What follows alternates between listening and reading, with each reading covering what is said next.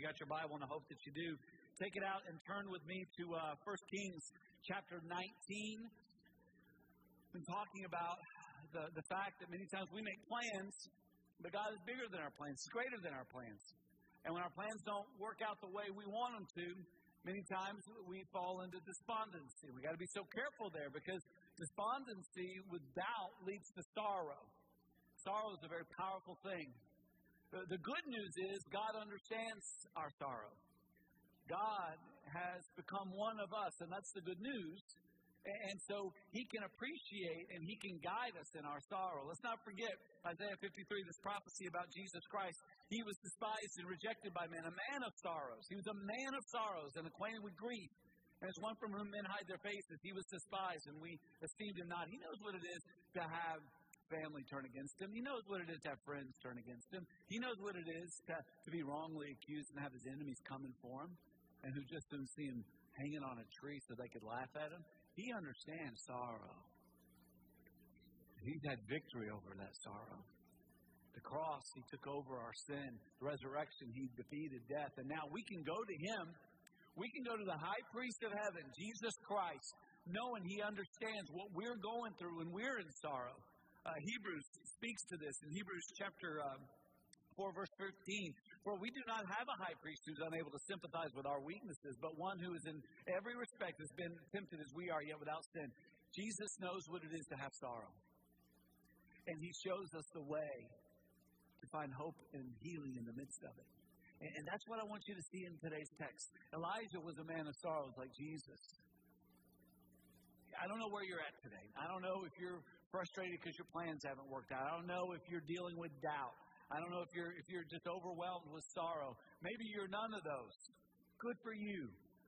But your time's coming. So don't get cocky. Be ready. Be ready to deal wisely with these times in life when God sends us to the desert and don't be surprised when you go through the desert. Jesus went through the desert. Elijah went through the desert. These desert moments when we feel completely alone and abandoned, God is still there. He's doing a work, and we got to be ready to join Him in that work. And so last week we left it off Elijah. Plans failed, doubts about God. The Lord is willing to meet with him, and Elijah has gone to meet with God to deal with his doubts. And, and God asked him, Elijah, what are you doing here? What are you doing here, Elijah? Elijah wasn't ready yet to deal with God on his terms. And so he's in sorrow. And so what do we do? What does God do when we're in sorrow? Uh, let's all stand together in honor of God's word. Pierce, come on up, and he's going to read us verses 10 through 13, and we're going to learn how to deal wisely uh, when, we're, when we're faced with these moments of sorrow.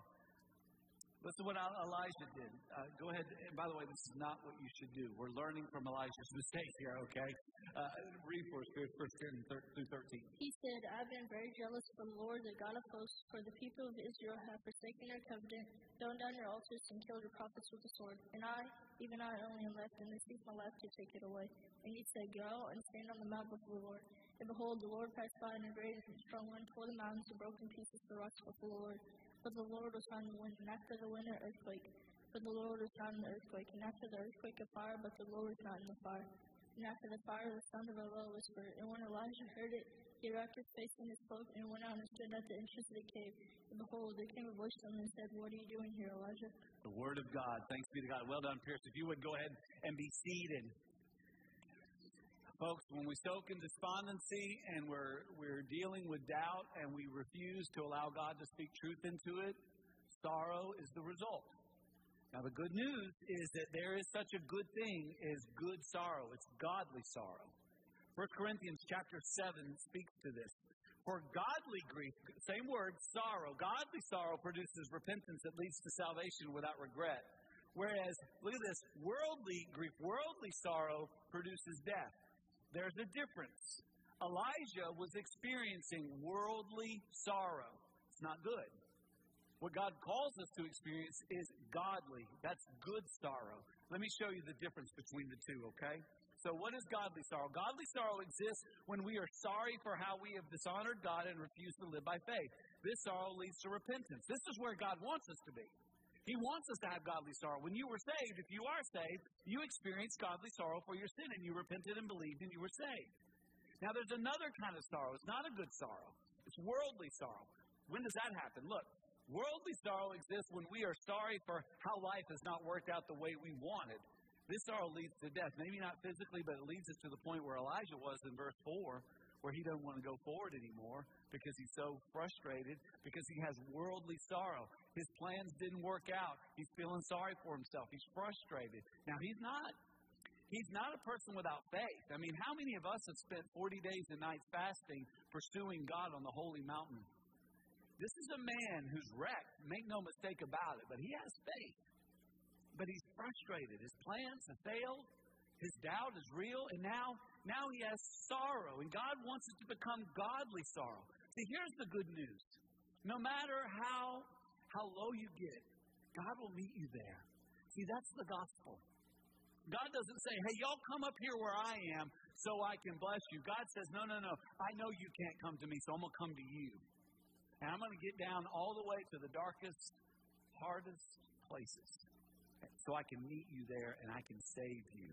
We know that God designed this world to be in harmony, but the world's broken because of our sin. But the good news, the gospel is this, friends. If we'll repent, if we'll stop trying to be God and stop saying, Lord, I've got the plan and, and I need you to, you know, to get out, you know, to, I'm going to let you out of your box. Okay, I'm going to put you back in your box because I'm God. I'm in charge. I'll call you if I need you. Instead, say, Lord, you are God. And my life and my plans, they go in the box. And you, you do as you please. That's what repentance is. That's what salvation is. It's coming to that place where you say, Lord God, forgive me. You have my life. My life is in your hands, and you are great and mighty, and I trust you. Lord, I trust you. There's freedom there. But so long as, as that we're going to try to work out our plans, so long as we're going to question and doubt God, we're going to have sorrow. And not good sorrow, worldly sorrow.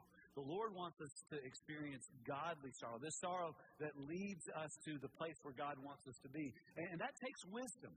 Make no mistake about it. It takes wisdom. And so I want us to see in this text how, how in our sorrow we would be wise to do three things. The first one is this. In our sorrow, we are wise to avoid the pride that feeds our sorrow.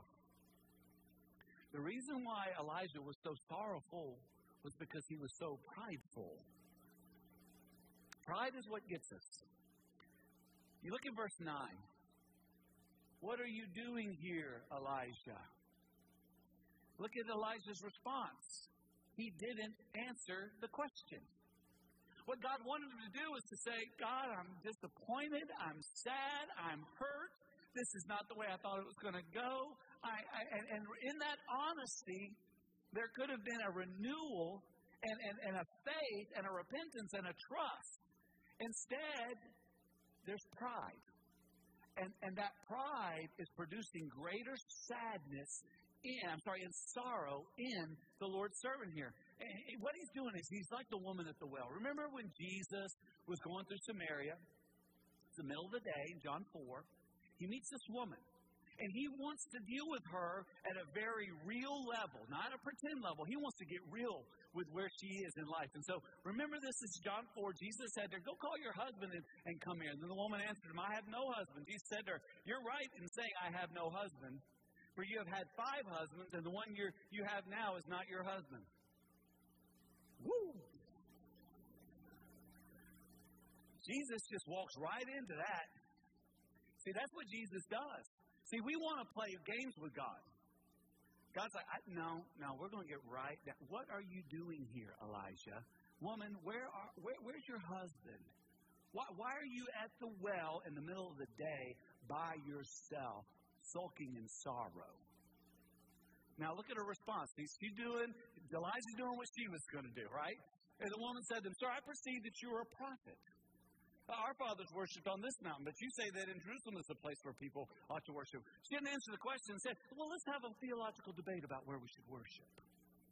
Let's have a philosophical conversation about the politics of the day, about which side you're on and which side I'm on.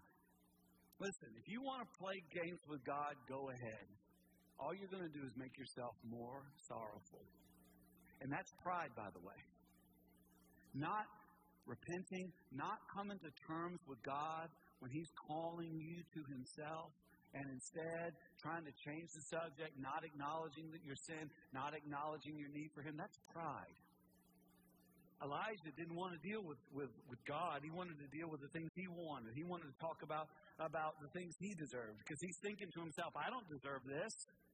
I deserve to have my dreams come true. I'm Elijah the prophet. I've had it worse than anybody. Uh, no one even, uh, you know, here's my, here's the way I would translate this. What God, what He's saying. This is my synopsis of it. God, nobody even likes you but me. Eh, I'm the only one that hasn't. I didn't bow my. I'm faithful to you. Nobody else even likes you. You need me, God. I'm the only one in this country that likes you, and I don't deserve this. Immature, prideful people are angry people who feel like they should always have their way.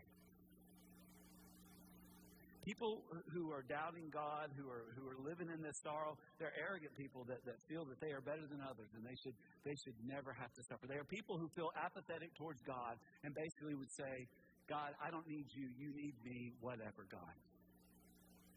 I was at a, a, a, a restaurant this week and, and it was a fast food deal and had a play area and there's a little girl who was there, and, and um, her mom says, Sweetheart, I want you to sit down, I want you to eat. She said, I don't want to eat this yucky food. I want to go play. So we could all hear, right? She's about to put on a show. And uh, so mom says, Sweetheart, I, I want you to sit down and I want you to eat. I don't want to sit down with you. Nobody even likes you. I thought, oh, somebody needs a spanking. Come on, so I start praying that that demon would be exorcised from that child. And, and, and then the mother kind of said, Well, you chose this, right? You said this is what you want. You're going to sit down. I want to play. All right, now you're not going to play at all. And I'm thinking, You're going to get a spanking.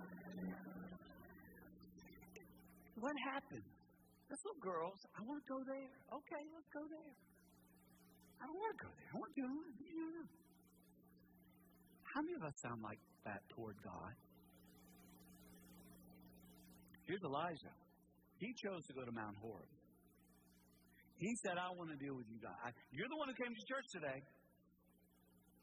Now, are you ready for God to deal with you? Because uh, God was ready to deal with his doubts. He wanted to say, What are you doing here, Elijah? Elijah didn't want to deal with God. He wanted to play games with God. I'm, I'm better than this. I don't deserve this. I'm spoiled child. Now, look, be very careful because here's what I know you're being tempted to do right now, is what I was tempted to do this week, is to start thinking about everybody else that needs to be hearing this sermon right now. Don't be, don't be telling your husband, I hope you're listening right now. Don't be telling your children. Don't be, don't, don't text your friend and say, I'm bringing you the CD because this sermon was made for you. All right? Don't, don't do that. All right? Listen to this for yourself. How often have you sounded like that towards God? God, I don't deserve this. My life should be perfect. After all, I'm so faithful to you. I should never have to go through pain or difficulty. There's pride there. And that pride always produces greater sorrow. What, what should we do? Write this down. Here's what the wise person. In sorrow, we are wise to be in awe of the power of God so appreciate the way the Lord dealt with his child here. He said, Boy, come out here. I want to talk to you. Let's step outside. Remember, Elijah's in the cave. He is mad. He is throwing a temper tantrum. And, and, and he is telling God how great he is and how this should not be happening to him. So God says, Come here, I want to show you something. Come on out here. Elijah does not go out there. And what does God do? He puts on an advertisement of His glory. So what does He do? He, he knocks out a mountain. He comes down in fire. There's an earthquake. And that's, that's how God can manifest Him and has manifested Himself throughout the Bible. You see it in the Old Testament, many instances of this. What's He doing? He's saying, he's saying to Elijah, Elijah, if I wanted to take out Jezebel and Ahab, if I wanted to take out the nation, if I want to take it out, I don't need you. I can come in an earthquake. I can come in a wind. He took out an entire mountain. Pretty cool. And basically said, I am God. And, and I am powerful. Friends, we need to understand how awesome God is. Because here's our mistake. We often want to put our problems on a, on a mantle and put God in a box. What we need to do is put God on the mantle and put our problems in the box and say, God, deal with this because you're greater. But when we don't, we feel this sorrow. And it's because of our pride. And, and, and, if God is gracious to you, He's going to come and He's going to show you how powerful He is. Now, it's real important that you understand. A.W. Tozer said this so crucial. Remember this. What comes into our minds when we think about God is the most important thing about us. When you think about God, do you see Him as God over every challenge, over every doubt, over every fear, over every hurt? Or is God in a box that you pull Him out when you feel like it's convenient and the rest of the world is really the big stuff? What you think about God is the most important thing about you. And the right response to God is to realize that He is God and to be awe, in awe of Him. Write this down and go back and study it later. Psalm 2. Psalm 2, 1 through 11 will scare you to death if you take it serious. But then take hope that verse 12 is true. Look what it says in verse 12. After absolutely showing the power and the awesome, the very nature of God, kiss the Son lest he be angry and you perish in the way, for his wrath is quickly kindled. Blessed are all who take refuge in him. Who is the capital S Son? Jesus Christ. Be in awe of him and humble yourself and receive his lordship and leadership. By faith, be saved and then walk under his guidance. Realize his plans are better than your plans. Realize that he's bigger than your doubts. He's greater than your doubts. And when you fall into sorrow, skip your pride, turn to God, trust in him. He's the same God as he was yesterday, today, and forevermore. He will meet you where you are, and he will love you and He will bless you if you will repent. The right thing to do, write it down. In our sorrow, we are wise to move toward God. Move toward God. Now, look, why? To deal with our doubts. We don't move towards God so we can try to manipulate Him more to get our way. That's what Elijah did.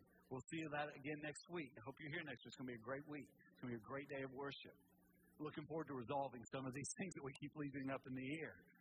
Because see, Elijah's still not ready. He's still not see. So Elijah, he does move towards God. Now look what he does, okay? Remember, he's in the cave. The commercial of the greatness of God has just taken place. You know, earth, wind, and fire, right? I've been hearing that all week, September, that song. Don't get to give your head 70s children, right? That's the way we want it to be. You know, always they were thinking, stop it, right? So here he is, and he's, he's finally coming out of the cave, but look what he does. Okay, take note of this.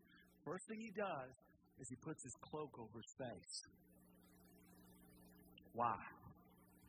Remember where he is. He's on Mount Sinai.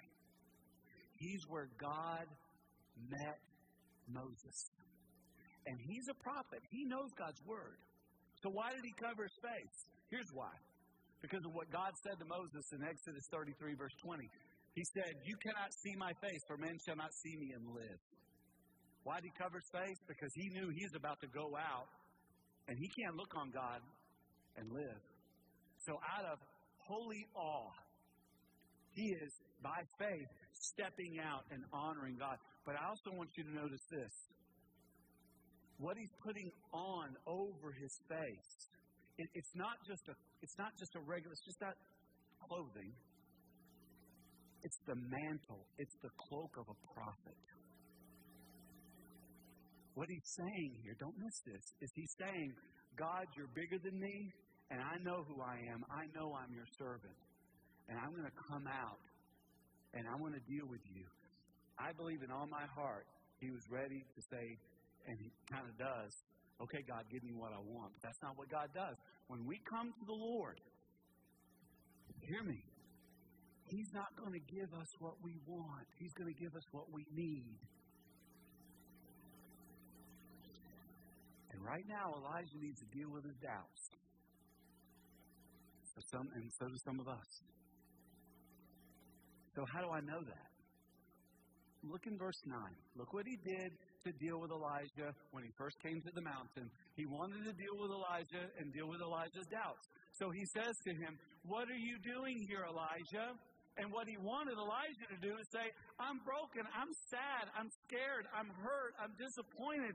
God help me. He wanted him to humble himself and turn to his loving father. That's not Elijah did. He basically said, like a spoiled child, I don't need you, you need me, nobody else likes you, I want what I want. So now he comes out, face covered, understands who he is, and look at look at the last part. Look at look at uh, look at the last part of verse thirteen. What are you doing here, Elijah? He's not giving Elijah what he wants. He gives Elijah right now what he needs. And what he needs to hear from God truth. What he needs to humble himself. And here's my challenge to us all this morning. Here's the challenge. First of all, admit you need God's help. Admit it. For some of you, that's very easy to do. For others, it's not. Because you're smart and you're talented and you're gifted and you think you're smarter than God. I get it. You're in so much danger right now. Because you're not. Wise up. And tell God you need His help. Second thing, it's hard. Receive from Him what you don't want to hear. See, we're so smart, like Elijah, we think we know what we're going to hear. We think we're going to hear, oh, here's your plan, here's what you wanted, Merry Christmas, here you go. And God, He didn't do that with Elijah. He said, Elijah, let's deal with your doubts. What are you doing here? So, if you're going to come to God today, and I pray you do, humble yourself and say, Lord, I need your help. And then, and then say, Lord, speak to me. I'm listening. And understand, third thing, this is grace. God speaks to us in grace. He doesn't speak to us in the fire and the wind and the earthquake. He could. God would be completely justified in wiping every one of us out. But instead, He's so gracious to us and he has come to speak to us. How did Jesus come? He came in the meekness and the weakness of a teenage mother's womb, born in a barn. He, he didn't come with political power. He didn't come with, with, with all the decorations of worldly leadership. No, no. He came in weakness to deal with weak people so that we could know him and love him. He came and met us right where we were. That's gracious. So, friends, I, I, I want you to realize what God's doing right now. He's coming in a gentle whisper, in a low whisper. I, I, I looked at all kinds of translations of that. Here's what I've resolved. Here's what Elijah heard. Silence. Whisper.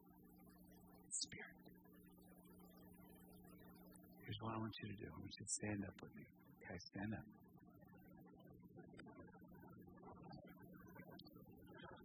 We need more of this in our lives. So I'm going to give you a couple minutes of it. Let's just get quiet.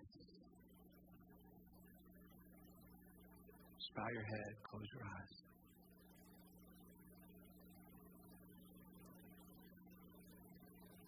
Right now, invite God to speak. A gentle whisper. And after the fire, the sound of a low whisper. Humble yourself right now and tell God how much you need Him.